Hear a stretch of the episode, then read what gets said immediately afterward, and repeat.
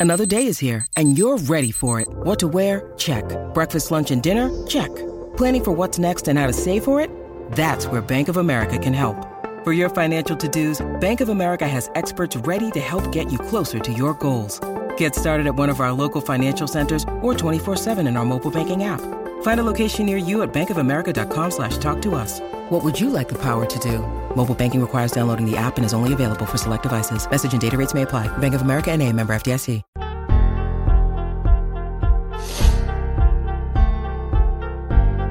All right. Uh, doesn't look like we had a countdown. So, what's up, guys? Welcome into the Wolverine live recruiting show. Sorry, we were uh, taking it back there. We were scared like Libby's a, like Libby's afraid of the dark. Uh, apparently, um, I'm your host EJ Holland. Welcome into the Wolverine live recruiting show. This is my co-host Zach Libby. Uh, and we're here to talk about the latest in Michigan recruiting, which isn't much considering most of the headlines have been dominated by the sign stealing scandal. We'll talk about the impact of that and much more. But let's go ahead and just start off with an off topic question Are you afraid of the dark, Zach? I'm just getting dogged in the comments today. Um, no, I, I mean, you know me, my sleep schedule is like 5 a.m. to 10 a.m. every day. So my most of my time is spent in the dark writing. So no. um, I can confirm that Zach is not afraid of the dark. He could be afraid of uh, another thing someone brings up in the chat, but we'll save that for later on. Um, let's go ahead and dive into what the people are here for, and that is is the sign stealing scandal situation. I feel like scandal is a strong word is the sign stealing situation really impacting Michigan recruiting? So we've had all these headlines about Connor Stalions and obviously, you know, stealing the signs from Big Ten opponents, sending people to go watch games in different stadiums and all of that nonsense. But nobody's really talking about whether or not this will actually impact recruiting, which is our jobs to talk about since we actually cover Michigan recruiting. So Zach, what's kind of your takeaway from the sign stealing situation as it pertains to Michigan recruiting? I guess if you're going to talk about the impact, right? Like it's all scenario based, um, both long term and short term. Um, I guess if you think about the long term, you know, let's say as the investigation is ongoing, let's say it ends with sanctions or punishments, you know, you could see a re- reduction of official visits or unofficial visits. Um, recruiting contact, like communications, can be, um, you know, prolonged, like the ban of that. Same with like days on the road for coaches in their evaluations in person. Um, worst case, you know, you can think about total number of scholarships get reduced on an annual basis. Um, I guess the short term would be like new coaching staffs or a turnover in the staff, you know, from the top to the bottom or wherever. Um, and, you know, that could potentially affect the 24 commits, you know, looking elsewhere or backing out of their pledges. Uh, key targets in the, uh, in the 25, 26, 27 classes.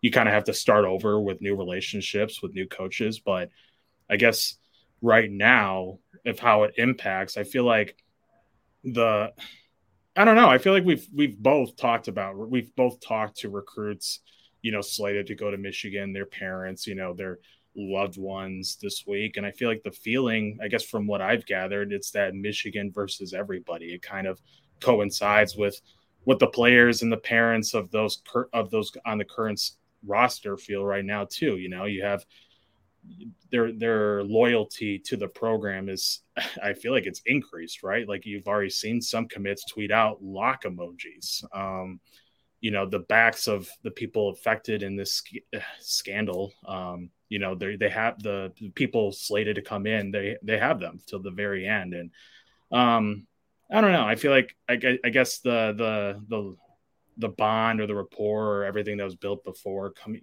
committing, I feel like that's still locked in, and I feel like it's like I said, it's just that Michigan versus everybody mentality for everyone that we've spoken to. Yeah, I mean, I don't, I don't think the situation here has really impacted recruiting in the same way that, you know, Burgergate didn't really impact recruiting much other than having the two game visit ban for for the first two home games of the season and even then you know, that was minimal impact and, and self imposed. Um, you know, this situation is obviously a little bit different. It looks like it's going to be a little more serious than Burgergate was, but I don't think the you know, starting off with the 2024 class, I don't think the commits are really affected by it. You know, Zach said there were some commits today tweeting out the lock emoji and and being solid. So, you know, we had a chance to talk to some of the commits over the weekend. For example, I saw three commits this weekend. I saw Devin Baxter, Owen Wafle, Dominic Nichols, and and Zach saw Micah Kaapana, and all four of them told us on the record that there was no impact for them. You know, they're fully behind Michigan. They fully support Michigan no matter what the headlines say. They believe in Jim Harbaugh. They believe in the program. So I think,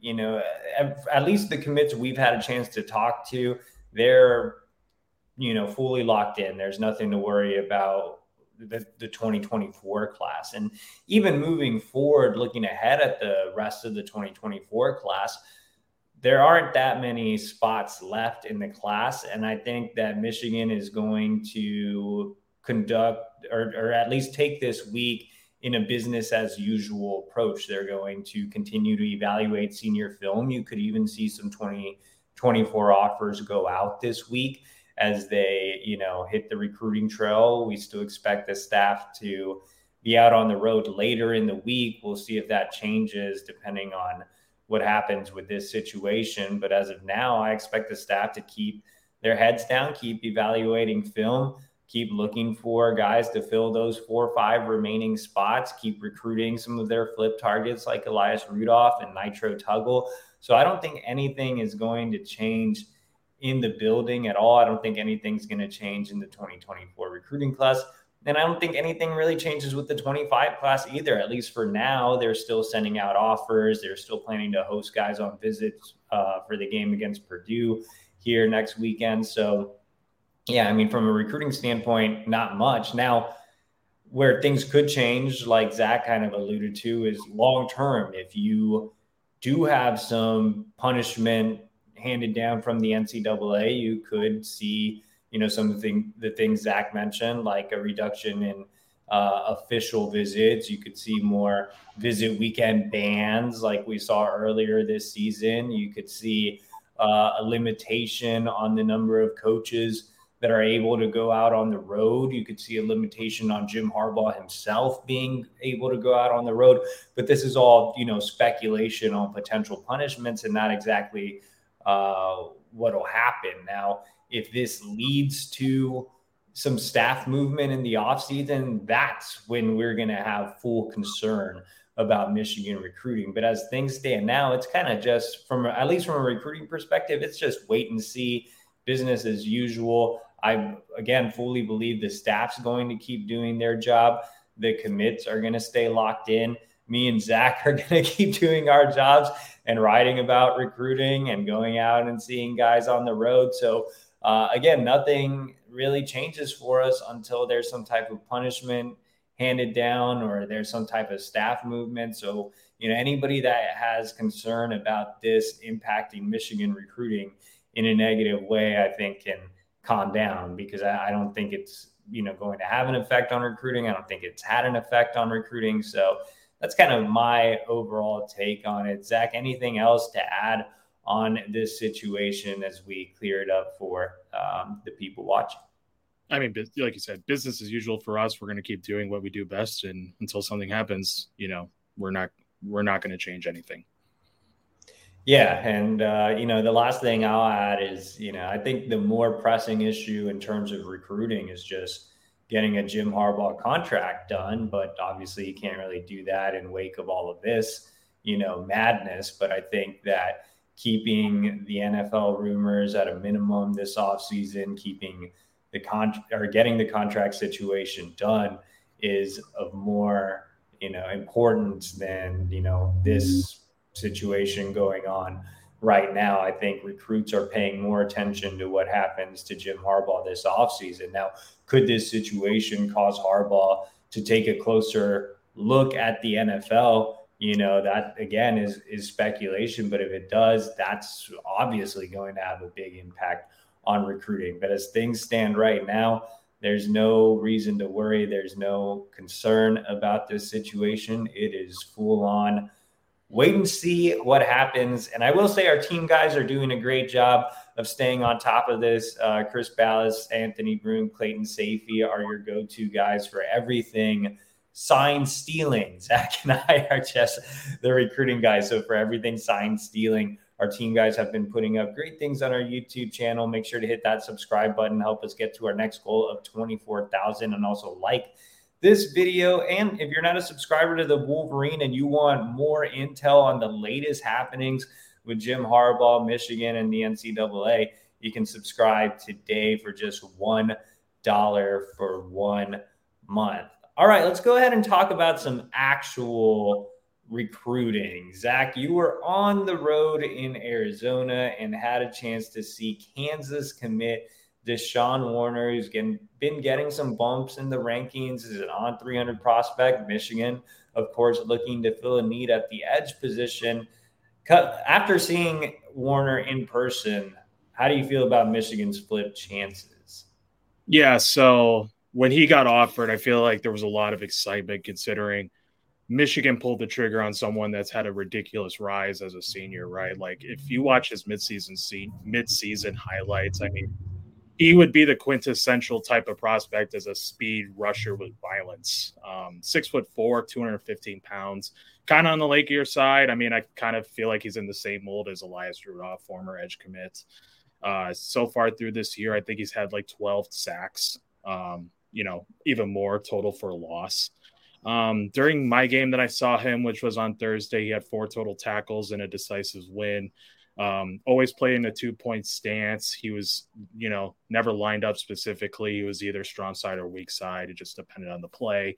Um, I feel like his really, you know, he had a really big bump on, you know, I think three of the four primary recruiting services and you could see that in the game you know like you could he you could see that he's focused on a lot of technique kind of drills and areas of focus with that in the off season you know there's some plays where you know he showed a really good pass rush move set you know different you know fighting hand fighting and working different ways to get to the quarterback um, like i said he's violent i mean some of those tackles that he made were um, you know, kind of ridiculous. You know, he just wants he sticks his shoulder into the pads and delivers a blow, and that's something that you know, if you want to play for Michigan, that's what you got to do. But um, you know, you can still see, you know, there's some things he's got to work on too. I think there's proper angles, um, some other areas that definitely need to be worked on. But um, you know, Michigan does see a lot in him. Obviously, we spoke to him after the game, and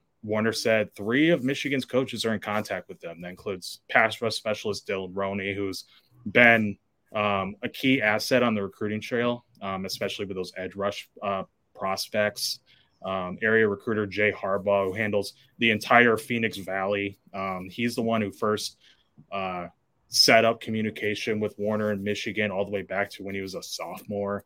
And then communication picked up significantly in the spring earlier this year. But uh, Warner also mentioned Assistant Director of Recruiting Sam Popper, who, if no one knows, recently got hired right before the season in August. He came from Memphis as the Director of Player Personnel, and he's been really good asset, I think, too, in just identifying prospects, especially in out of region areas. So, um, communication happens daily with that staff, and Warner obviously knows how big of an offer it was, considering the the development of edge rushers to the NFL and just the pedigree, right? Top five ranked program nationally every year. Like that's, and of course, Michigan was his first offer right after he committed to Kansas in J- July.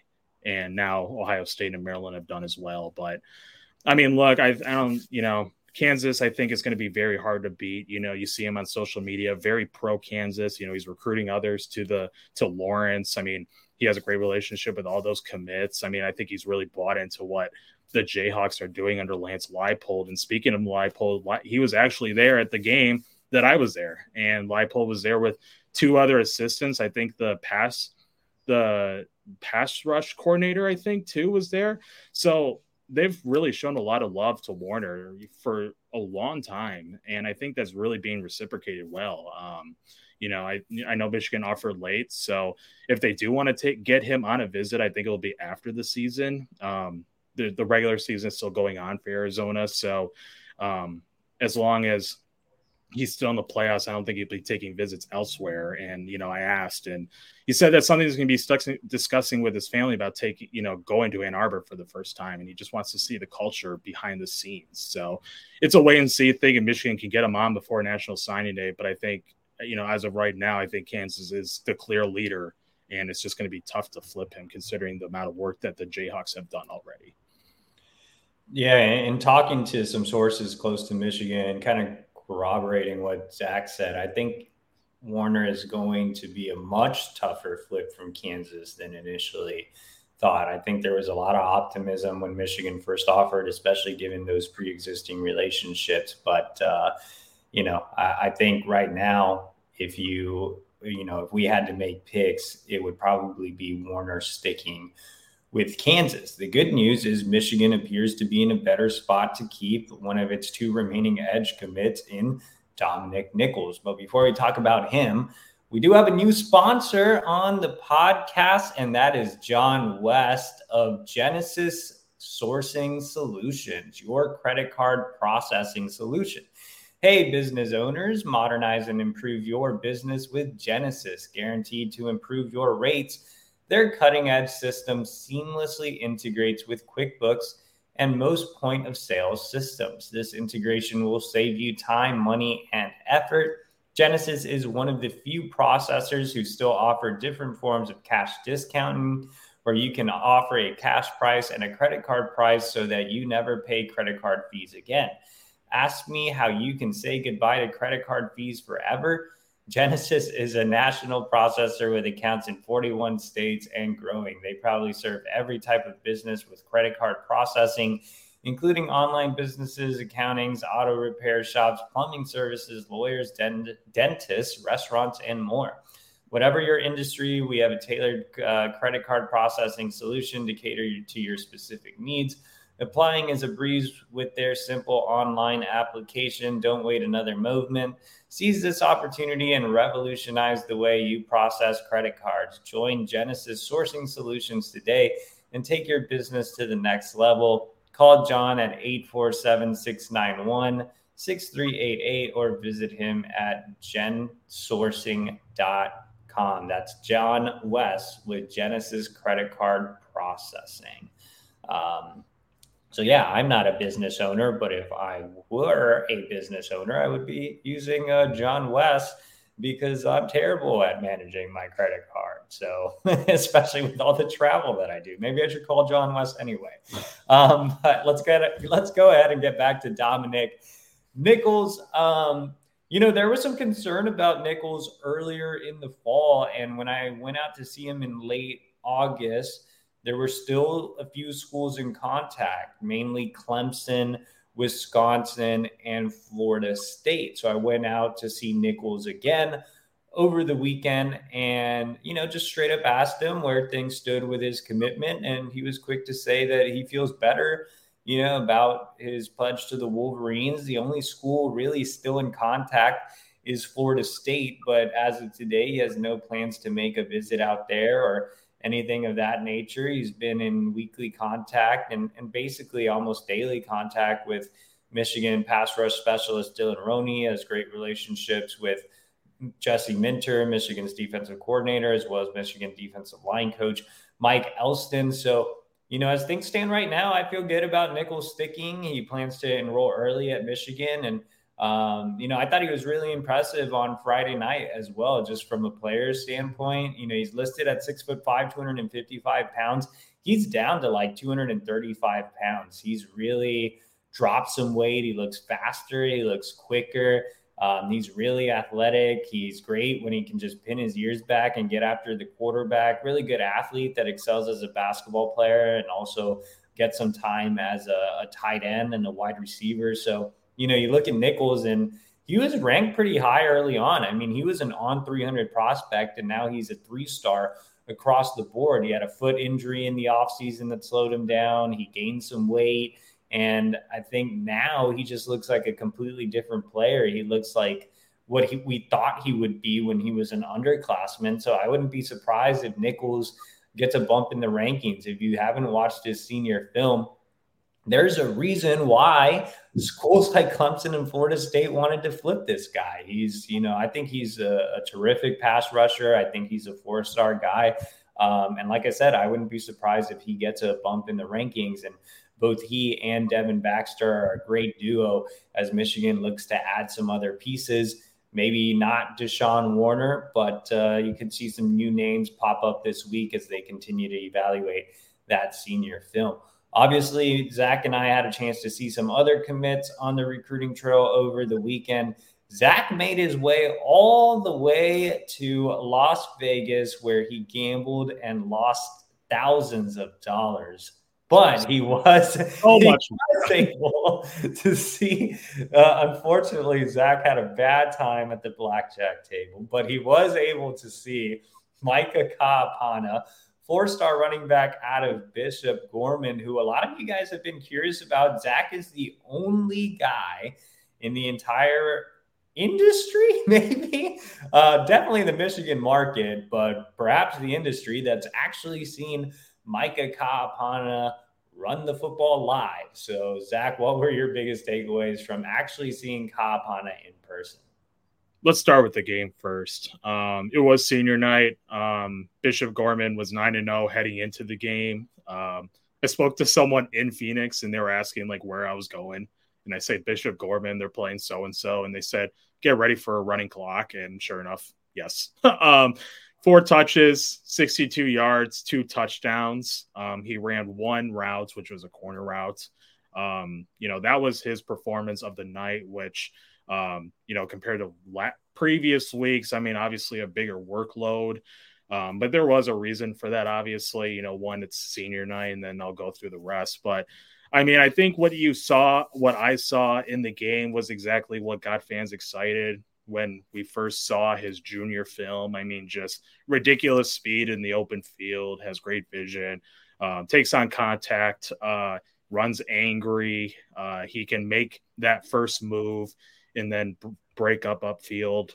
He can he runs just as well outside as he does in between the tackles. So Michigan's getting a really good running back and a great complementary piece to pair with top 100 running back Jordan Marshall. I mean, I think they're two assets and their abilities, you know, just kind of mirror what Blake Corum and Donovan Edwards have been able to do these past three years. But, you know, I think you know, like you said, a lot of questions about just his total workload. I mean, 45 carries total through 10 games, 528 yards, and seven touchdowns.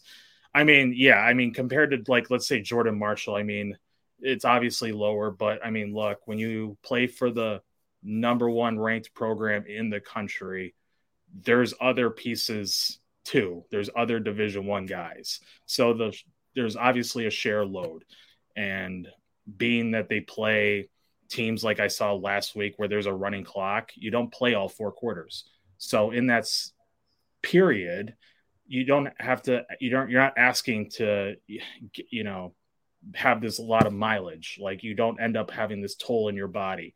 You're always fresh. Um which i feel like that's honestly a good thing when he when he gets when micah gets to michigan right? Like he's not gonna have this as I mentioned, he's he's there's not much much on the tracks. Like he's coming in fresh. He's going to have this chip on his shoulder to prove that he can be that bell cow. And I mean, if he ever if he played for any other school in the country, he would obviously have more than just what he has now. But like I said, when you all your teammates are going Division One and you have running clocks to begin the second half, you're just not going to end up playing 48 minutes every week.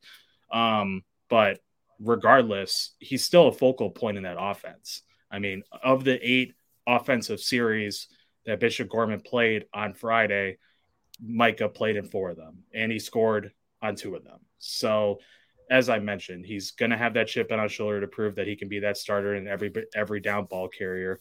He's he meant he went in depth after the game about the opportunity to work under Mike Hart, you know, someone who played at Michigan, someone who started all four years at Michigan. You know, that he went in depth about what Mike Hart can specifically help him improve on the field. He mentioned his relationship with Jordan Marshall and just the excitement that they have to make an impact as freshmen. You know, they worked out together at the barbecue at the big house in July, so they kind of have a feel for each other.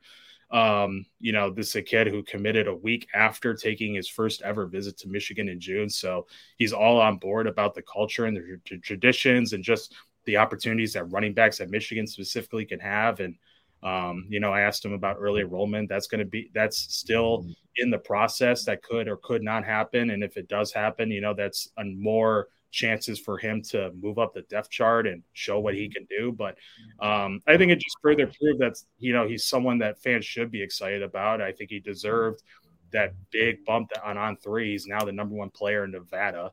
Um, but yeah, and you know, this is a Mike Hart find. He offered him in April, and I think someone like him, who, as I mentioned, he's coming in just fully healthy and just has something to prove. I think that just works mixes well into you know finding a spot or a role as early as a freshman. Great rundown there by Zach. We actually have a big super chat from T Hammer 999. He says, once we beat down Ohio State again, do you think that gives us any chance at Justin Scott or Aaron Scott, or are they both lost causes? For those of you that don't know, Justin Scott, five star defensive lineman out of Chicago, and Aaron Scott, top 100 corner out of Ohio, both committed to Ohio State over Michigan in the offseason. Zach, I'll let you uh, take that one. I mean, look, I mean, Michigan made both prior made both priorities. We all know what happened in July with both players. I mean, you know, Georgia's making Justin Scott a big priority this fall. I think I saw a video with him wearing Georgia gloves. Um, you know, Aaron Scott has a family lineage and he's like 45 minutes for Columbus and he loves what the uh, Tim Walton all those guys can do for him. So I don't know. Probably not. I probably not. I feel like Michigan gave it their shot, and uh, you know they've moved on. I think. Yeah, uh, we haven't really heard much buzz on either prospect, Justin or Aaron.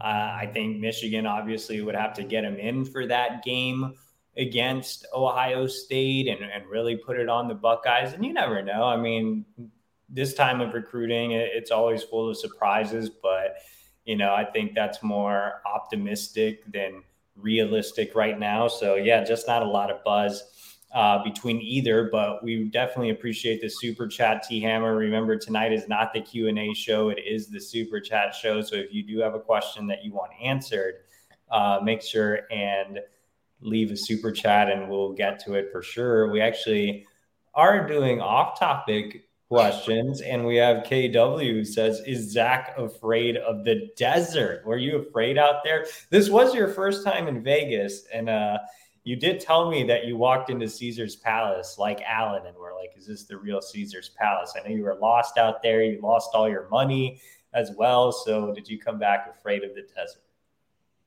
If I'll just put it like this if if Michigan ever if I ever re- if there's ever a reason to, I'm moving out there. Like Zach um, loved losing his money. He was impressed with the shows and other adventures. Yeah, like all the great restaurants there, you know, like Panda Express, Rainforest Cafe, um, McDonald's. Like everything is available for Shake me. Shack. They have a Shake Shack. Shake Shack, Whataburger, In and Out. It's just literally you can't I, am going to sh- send you a video that I took when we're done with this, but it's just the perfect place for a guy like me, honestly. You was this your first time having Whataburger? Yes. Every other okay. time I've been in the desert, it's been in and out. But I've made them. I've made a mistake. Green Hatch chili burgers are the best thing to ever come out of fast food burgers. So shout out Whataburger. You're the best. I will find it. I will say that Zach finally had a good food take and he picked Whataburger over In and Out. So shout Absolutely. out to Zach. Um, let's wrap it up with two commits that I've seen that uh, I've seen many times and I've talked about on the show quite a bit, but had a chance to get another evaluation of both of them. It kind of just worked out that way. You know, as you guys know, I saw Dominic Nichols earlier in the fall, but was just completely my plans completely got blown up by lightning delays and I only got to see him in a quarter of action. So I went back to the DMV to see Nichols, but Baxter had a Saturday game and Owen Wafle had a rare Friday afternoon game. So let's go ahead and start off with Owen Wafle, who was the first of the commits that I saw. Um, Wafle and Hun School were supposed to play Baltimore St. Francis, uh, except that the St. Francis they played was their quote unquote varsity team and not their travel team. So this was a complete blowout. Um, waffle or waffle. I almost called waffle, waffle waffle, man.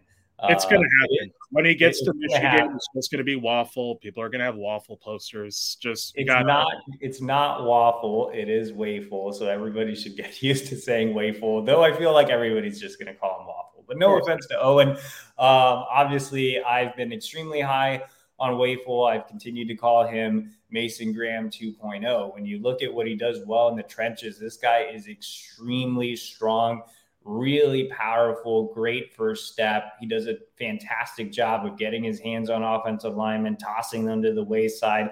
Was doubled and tripled for most of the day when he was out there. He only played a half due to the running clock. Um, but he was able to knife through double teams really well, had a couple of tackles for loss. Uh, one of the clips I posted of Wafle kind of went viral there, where he had the body slam on that poor kid. Also, deceptively athletic, gets some time at fullback and serves up pancakes there as well. There's just a lot to like about Owen Wafle and him being ready to come in and make an immediate impact. You know, he's not necessarily this big NFL projection type of guy in the same way that Mason Graham wasn't, but I think he's going to really exceed his ranking um, he's currently ranked as a three star in the industry ranking. Two of the services have him as a three star. ESPN and Rivals have him as a four star.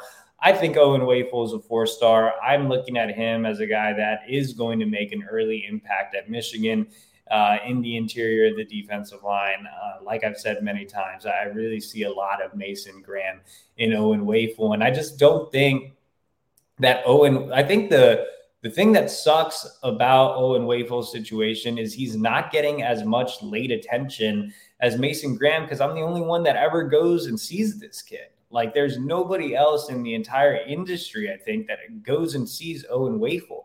When Mason Graham was a senior and his stock was rising and his rankings were going off the charts, he was playing at Anaheim Servite. And so he was playing Mater Dei. He was playing St. John Bosco. He was playing JSerra. And you had everybody and their moms out there seeing Mason Graham completely dominate against the best teams in the country.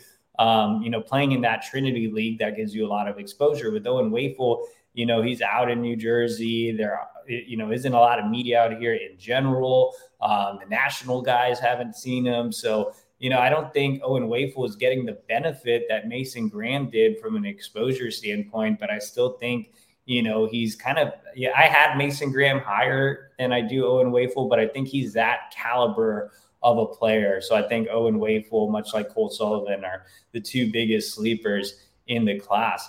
Um, aside from Wafle, I had a chance to see Devin Baxter on Saturday afternoon in another game against a very bad team. Devin Baxter was uh, dominant in the first 15 minutes of the game, which is all he played in because he did suffer a minor injury, hoping Baxter gets on the field again and healthy. But, um, you know, for those 15 minutes he was on the field, he was great. He had a touchdown reception on a screen pass while playing wide receiver. Um, never comes off the field, actually, a two way starter. Uh, played against a team that ran a really vanilla elementary school style offense, like the type of offense that you see at uh, Pop Warner games on Saturdays. Like they had like a multiple I formation where the only time they they passed was off of play action, basically. Um, so not a lot of opportunities for Devin Baxter to really pin his ears back and get after the quarterback. Still, he had a couple of tackles for loss, a couple of quarterback hurries, and then came out of the game.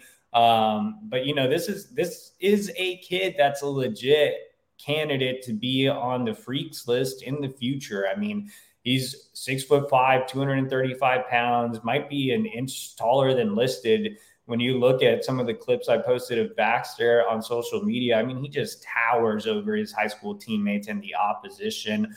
Um, really good basketball player as well. Actually, grew up playing quarterback, really smart player, really high football IQ. His father is actually the defensive line coach at Gwynn Park. They spend a lot of time breaking down film together, breaking down what Michigan does um, as well. So, um, yeah, just a lot to like about Devin Baxter's upside. He's still not a finished product. You can see, still see he needs a bit of technical work. Uh, he, he, can still work on his flexibility and bend as well. I'm interested to see where his body takes him. He's not a kid that was like 210 pounds and then he gained some weight and now he's 235.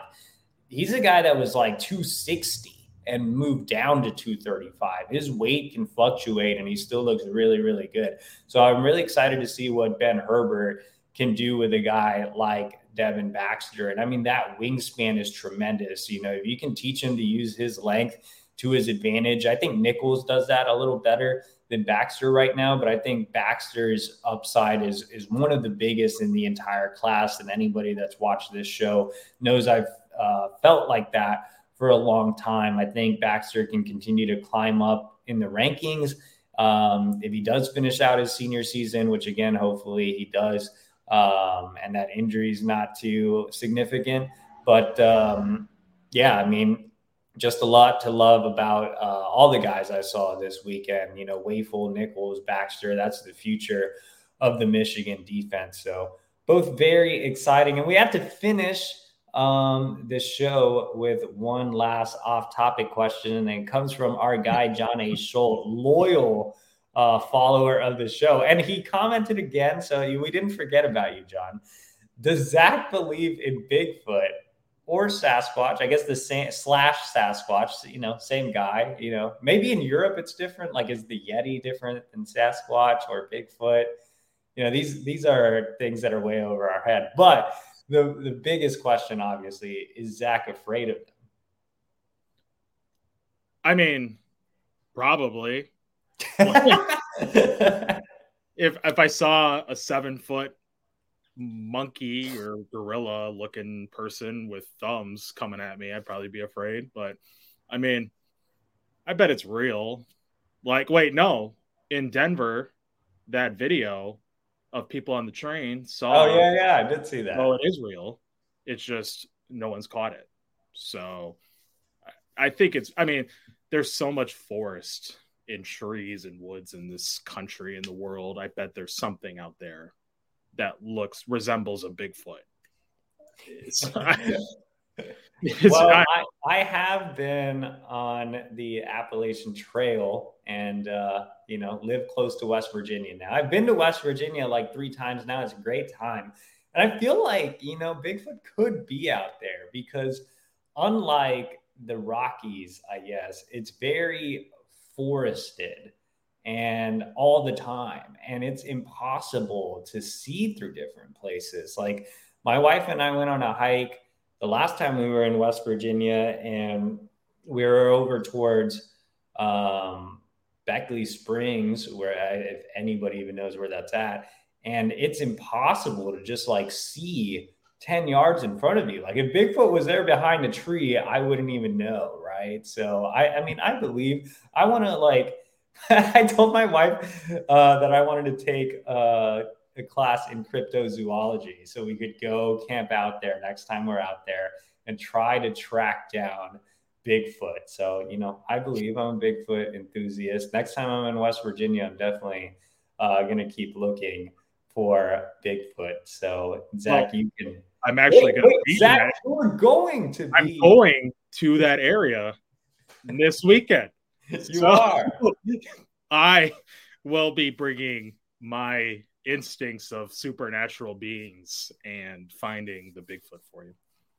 Well, if you've ever been to Ohio State country, um, in West Virginia, like the border of Ohio and West Virginia. It's a very strange place. One time I stopped there for gas and it looked like deliverance and like the people were going to kill me.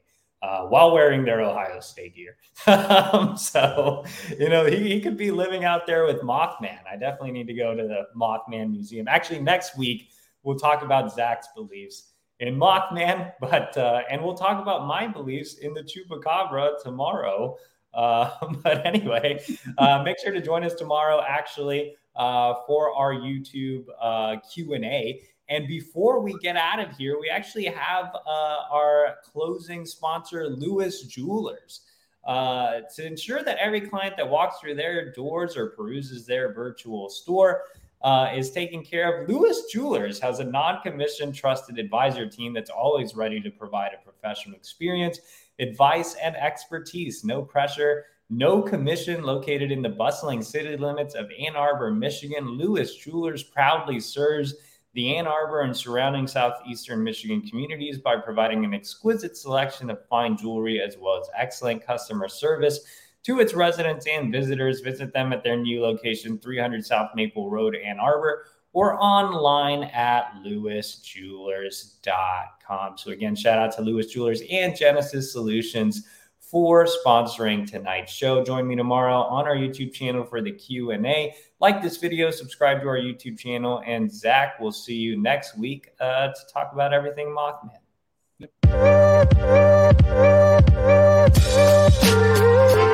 Yep.